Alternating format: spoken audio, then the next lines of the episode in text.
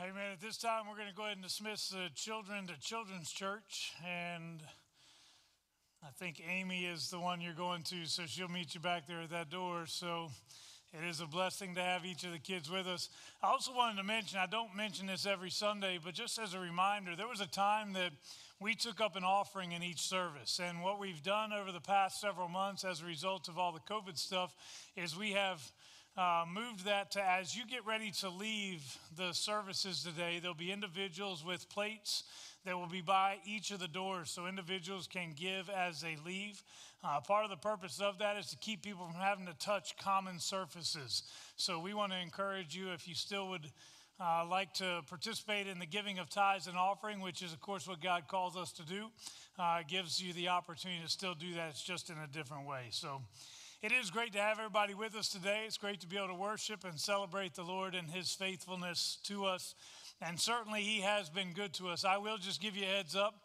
Uh, as I listen to that song there, I don't know if you caught, but part of that comes from a tune that some of us probably have heard I'll Fly Away. It's one of my favorite hymns that was ever sung. And I'm not guaranteeing it, but I'm going to tell you already, I'm requesting it for next Sunday just because after I heard it, I thought, man, we need to sing I'll Fly Away. So maybe next Sunday we'll sing I'll Fly Away. So, one of the most beautiful images in Scripture is when we see one who is undeserving become the recipient of God's incredible grace. We see it in the Old Testament with people like Rahab or King David. We see it in the New Testament with people like Paul. We don't always think of Paul in this way because we see all the great accomplishments that he was able to participate in, all of the things that he was able to do to help spread the gospel. But the truth is that Paul referred to himself as the chief of sinners. And he was one who stood opposed to the spreading of the gospel in its infancy. Well, another example of this in the New Testament is seen in a guy named Matthew, sometimes referred to as Levi. And today I want us to look at his story. It's found in Luke chapter 7, verse 27 to 32. If you would like to turn in your Bibles there, I invite you to do so. As you turn, let me describe the conditions of their culture, the, the expectation of the people there. It was not all that dissimilar to what we would see today. There was political upheaval, there was hatred among citizens, especially as some would betray their own brothers simply to get ahead for themselves. That wouldn't happen today, would it? In their case, this is probably never more evident than in the life of a tax collector. The tax collectors were viewed as the worst among men. They were typically men of Jewish birth, yet they were given roles in the oppressive Roman government. The governing authorities realized that it would be easier to collect taxes if they involved locals in that process, so a select few were invited to participate. And while it may seem like an honor and maybe even as a privilege, it also brought with it a great deal of difficulty. The tax collectors were hated, not only as traitors to their own people, but often also as thieves. They tended to skim off the top, collecting not only what the government required, but also cheating their brothers and sisters out of additional resources. And of course, the most frustrating part for the people was that there truly was no recourse for this injustice. Who were they going to complain to? The Roman government? They didn't care as long as they were getting their money. So tax collectors were basically ostracized from the community. The only friends they had tended to be, well, other tax collectors. Imagine the shame that came with this role. Even mom and dad likely were embarrassed, hated to actually admit what their sons did for a living. Well, Jesus was all about breaking down barriers of shame and inviting people who were out of fellowship back into fellowship. He was all about offering redemption to a people who certainly did not deserve it. And we see that in this passage today. Look again, we're in Luke 5 27 through 32. This is what it says. After this, he went out and saw a tax collector named Levi sitting at the tax booth. And he said to him, Follow me. And leaving everything, he rose and followed him. And Levi made him a great feast in his house. And there was a large company of tax collectors and others reclining at the table with them. And the Pharisees and their scribes grumbled at his disciples, saying, Why do you eat and drink with tax collectors and sinners?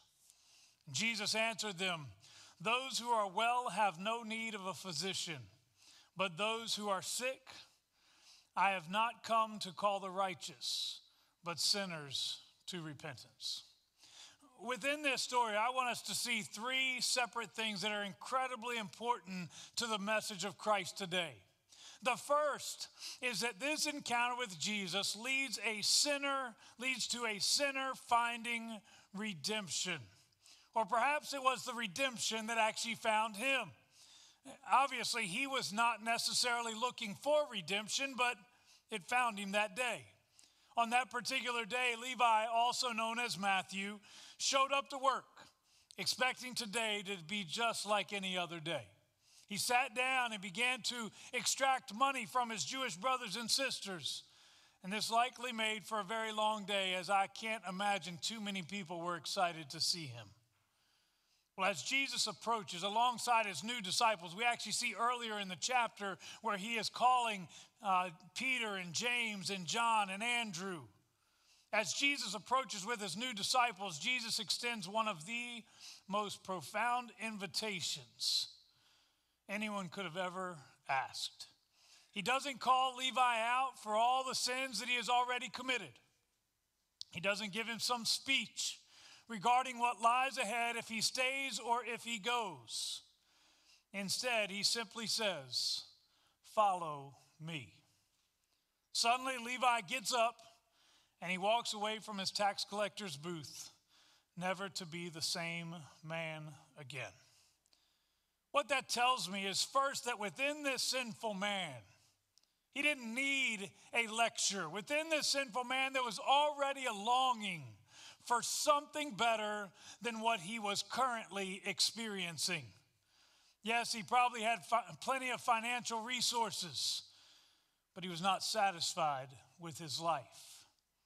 Let me tell you that all the money in the world will never bring satisfaction. Some of you are sitting here thinking today, yeah, but it'd be nice to try it out. All the money in the world will not bring satisfaction.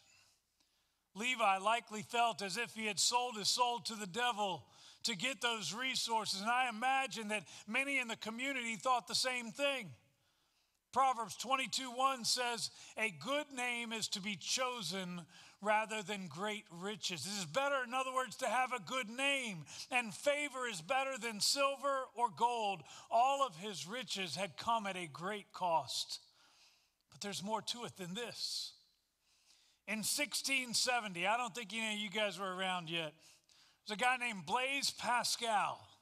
He published a work entitled Pensées, which was a defense of the Christian religion. In it, he said this What else does this craving and this helplessness proclaim that there was once in man a true happiness, of which all that now remains is the empty print and trace? This he tries in vain to fill with everything around him, seeking in things that are not there the help he cannot find in those that are though none can help, since this infinite abyss can be filled only with an infinite, immutable object. In other words, by God Himself. I'm going to translate that because I've read through it several times. I thought, what is this guy trying to say? What he's actually saying is within each of us, there is a God shaped hole.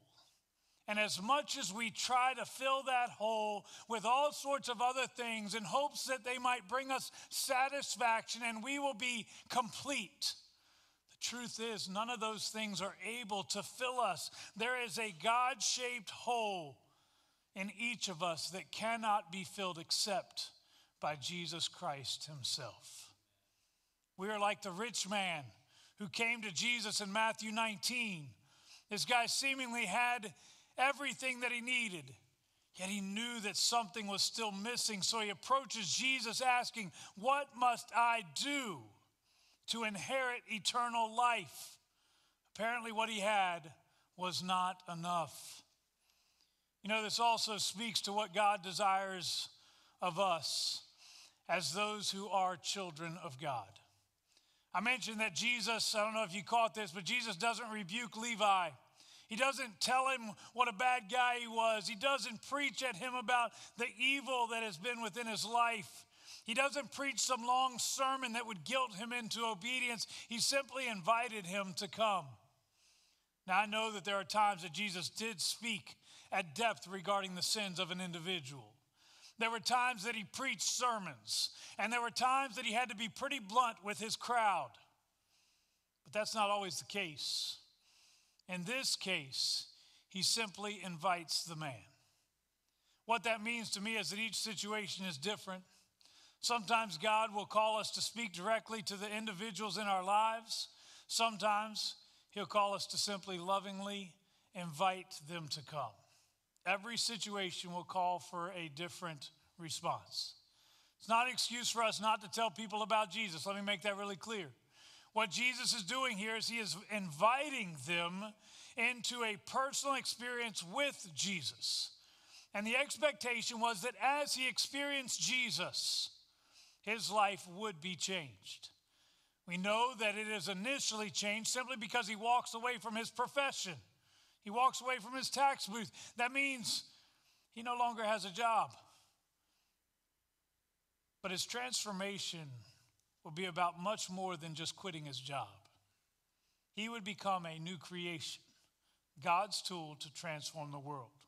In the years that would follow, his identity would no longer be associated with tax collecting.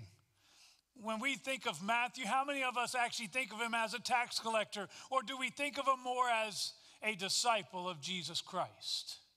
The reality is, the things that defined him at one point do not have to define him for the rest of his life. And the same thing is true for each of us. You see, this man was known for his ugliness and shame. And I'm not talking about physical ugliness, I'm talking about the ugliness within his life. Yet he became known as something beautiful. The same redemption that he experienced is available to each of us today. Maybe you've been successful according to worldly standards, but you know you've been doing things that have brought shame. Or maybe you're a good man or you're a good woman, but you sense that there is a void in your life, realizing that there's still something missing. Know that just like Levi or Matthew, you can be made new. Regardless of what's in your past, your life can still make an incredible difference in the present and the future. You can become an incredible light, just as Levi did, proclaiming the good news of Christ. One of our four gospels is actually recorded by him, and we look and we celebrate the fact that God transformed him into something special. If God could do that through a tax collector, he could do it through you. Well, in our story, we see that Levi has chosen to follow Christ. And it appears that he decided that he wanted to celebrate this occasion with a meal. And why not? That's what we do, isn't it? So, bringing his new best friend with him, he invites his friends to join him for a meal. Now, it's not hard to imagine some of the conversations that surrounded this particular meal.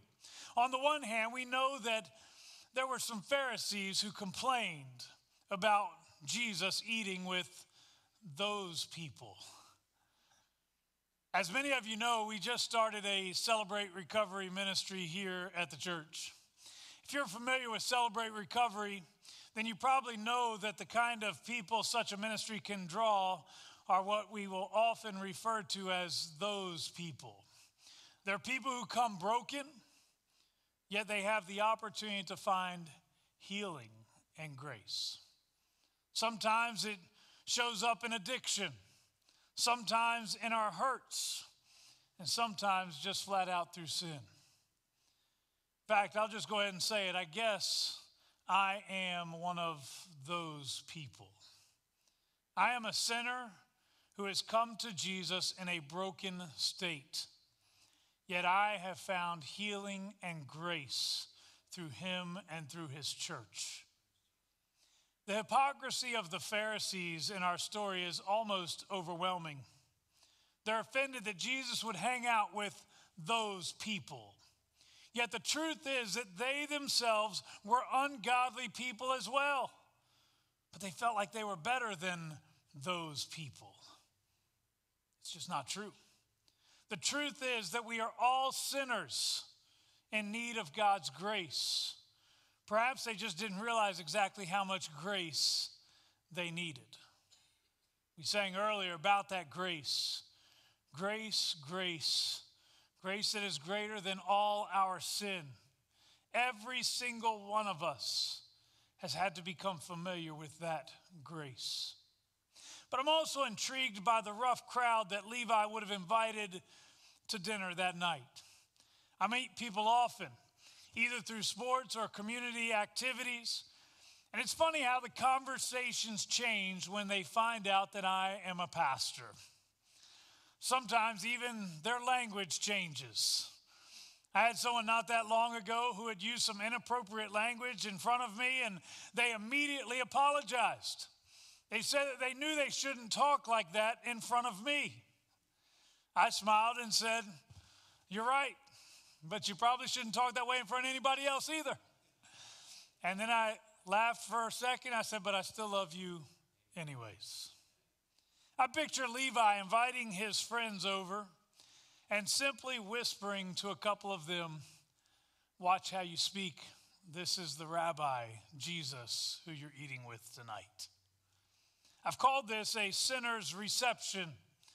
And you've got to imagine that these guys are pretty rough around the edges. Yet these are the people that Jesus came to eat with. These are the people that Jesus came to reach. In fact, did you catch Jesus' response to the grumbling Pharisees? In verses 31 and 32, he says, Those who are well have no need of a physician, but those who are sick. I have not come to call the righteous, but sinners to repentance. He doesn't look down on these individuals. Yes, they're different. Yes, they're rough. Yes, they've got some really ugly things in their past.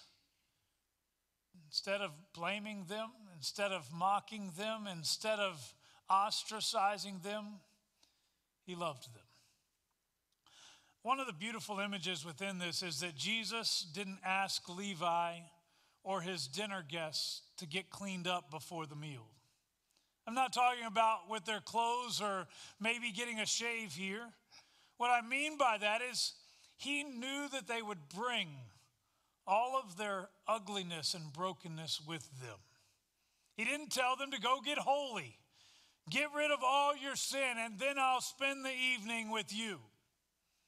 Instead, he welcomed them in just as they were. Listen to me, I've already invited you to receive the same redemption that Christ alone can offer, that Levi has experienced. But I need you to understand today that he is not calling you to get cleaned up first. He is simply inviting you come, follow me. Now, you need to know that the closer you get to Jesus Christ, the more he will change you. Imagine Levi and the fact that he would follow Jesus around for the next three and a half years. After a while, he would begin to think and to talk and even act like Jesus. He could probably finish some of Jesus' sentences because he knew him that well. Well, that will happen to you also.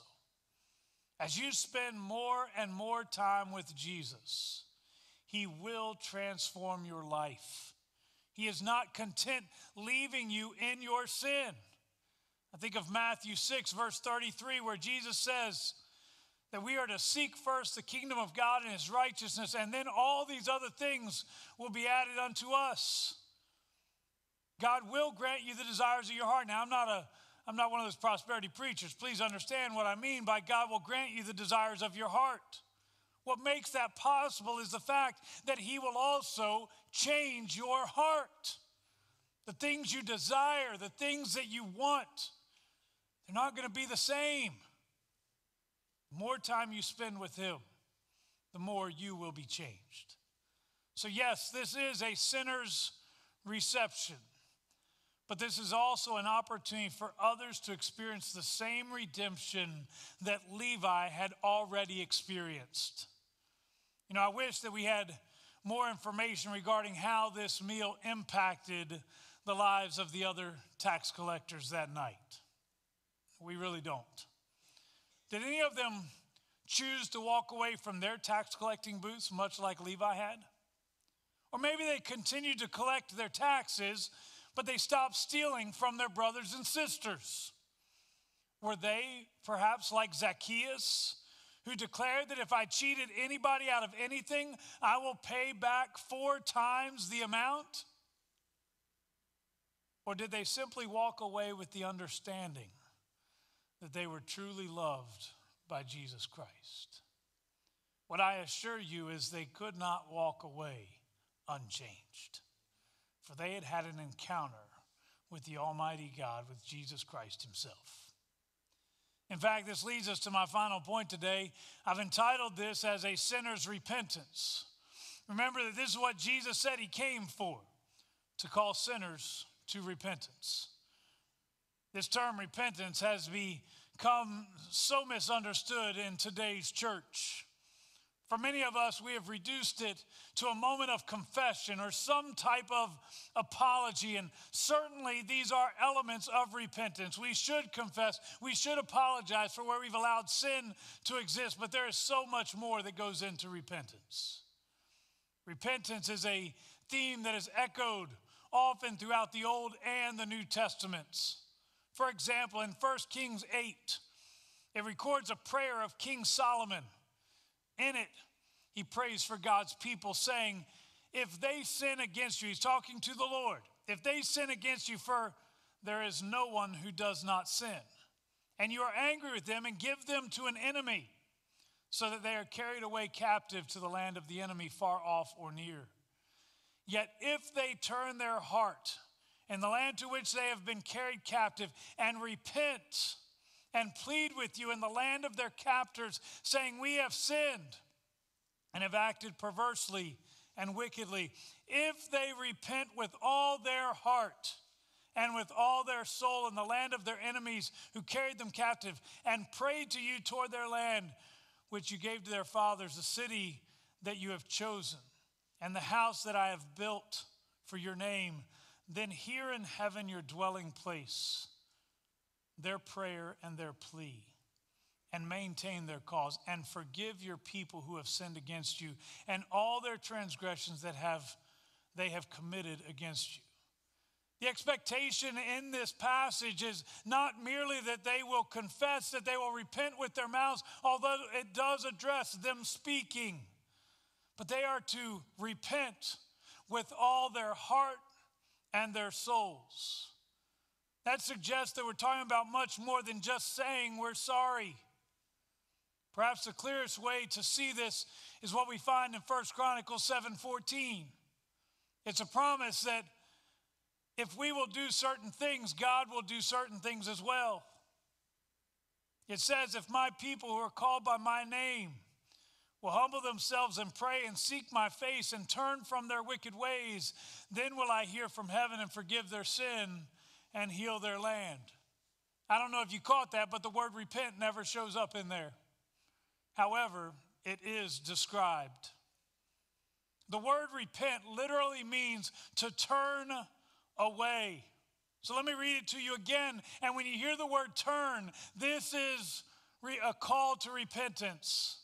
If my people who are called by my name will humble themselves and pray and seek my face and turn from their wicked ways, then will I hear from heaven and forgive their sins and heal their land. That means that you must choose to walk away from the sinful choices that have plagued you. perhaps even walking away from your tax collector's booth.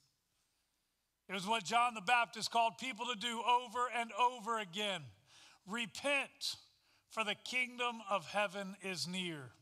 It was what Peter called the church to do on the day of Pentecost, instructing them to repent and be baptized, every one of you, in the name of Jesus Christ for the forgiveness of sins, and you will receive the gift of the Holy Spirit. And it is what Jesus calls sinners to do here with Levi and his fellow tax collectors. I told you that you don't have to change in order to come to Jesus. You don't have to get cleaned up first. It's not the way it works. And I meant that. However, now that you have come to Jesus, you are called to repent. The story is told of Constantine the Great, that he reached a moment in his life when he knew that he needed to follow Jesus, yet he was afraid to do so. As such, he waited until he was on his deathbed to actually be baptized. His reasoning was simple. He knew that if he were to fully surrender his life to Jesus Christ, then he could no longer live the way he had in the past.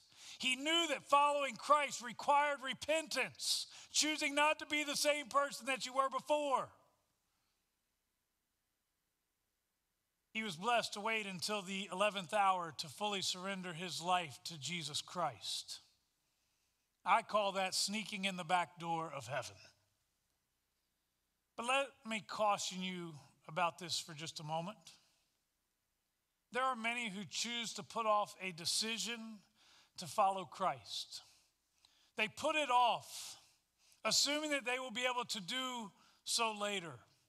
They plan to live in the midst of their sin as long as possible, and then at the 11th hour, they will surrender to Christ. Yet many who do so will die at 10:30. In other words, don't wait until it's too late. This morning, you've heard me talk about a tax collector who was redeemed. He found redemption in Jesus Christ.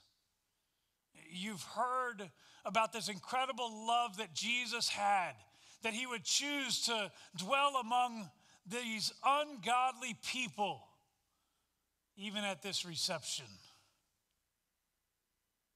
You've also heard me call you to repentance. I want to invite you today to experience what Levi experienced. I want to invite you as the church to be the church. No longer to allow sin to be what defines you, your past to be what defines you, no longer to allow the emptiness in your heart to define you, but rather I want to invite you to come and follow Christ. And as you do so, I believe that God has great plans in store for you and for the church. Maybe you're going to be a Levi. Maybe you're going to be one of those that will be able to lead your friends. Do you realize that's what he's doing? When he invites all those people to come to dinner, what he's actually doing is he is introducing them to Jesus Christ.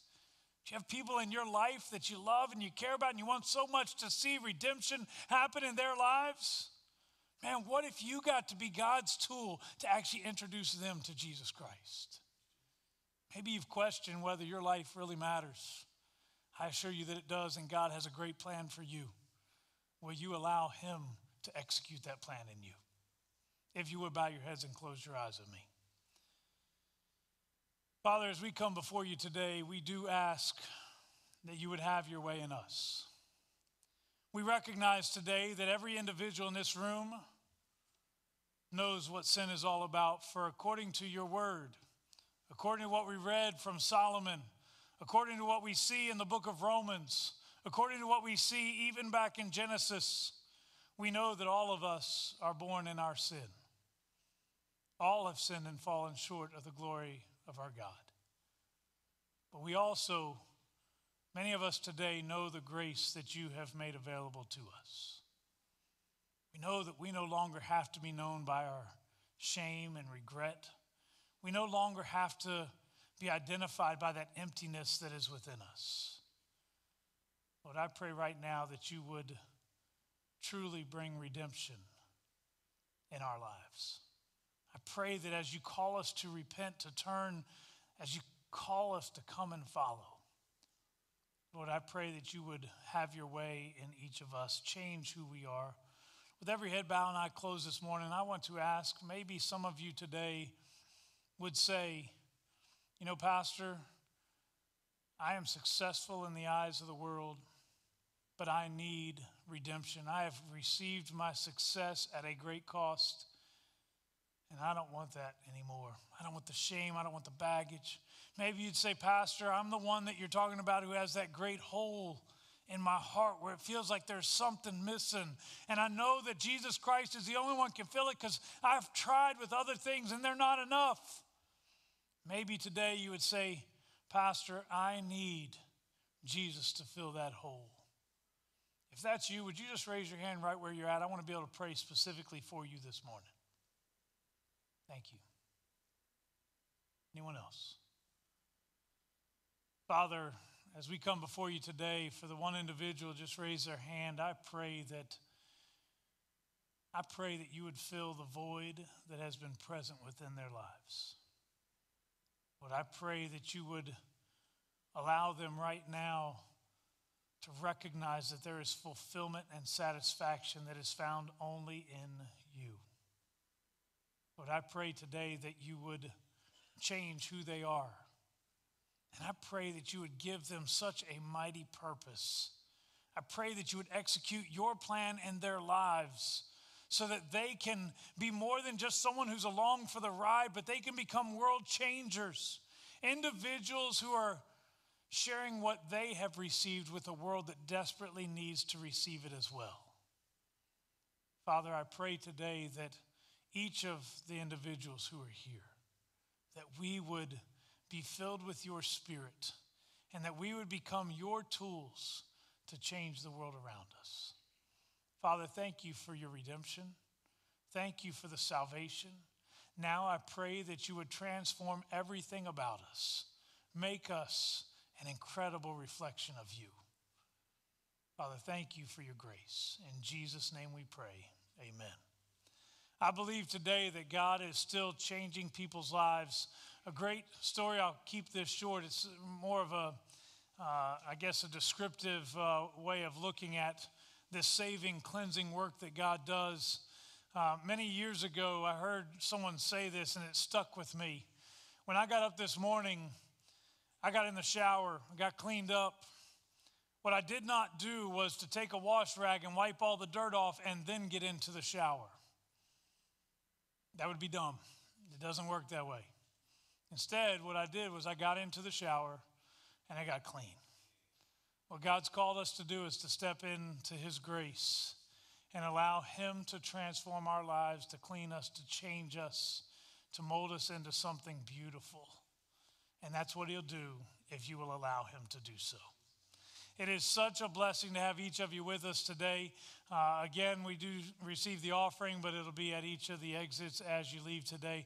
Thank you for being with us and go in peace. If you can, stick around for Sunday school too. We'd love to have you. Thank you and go in peace.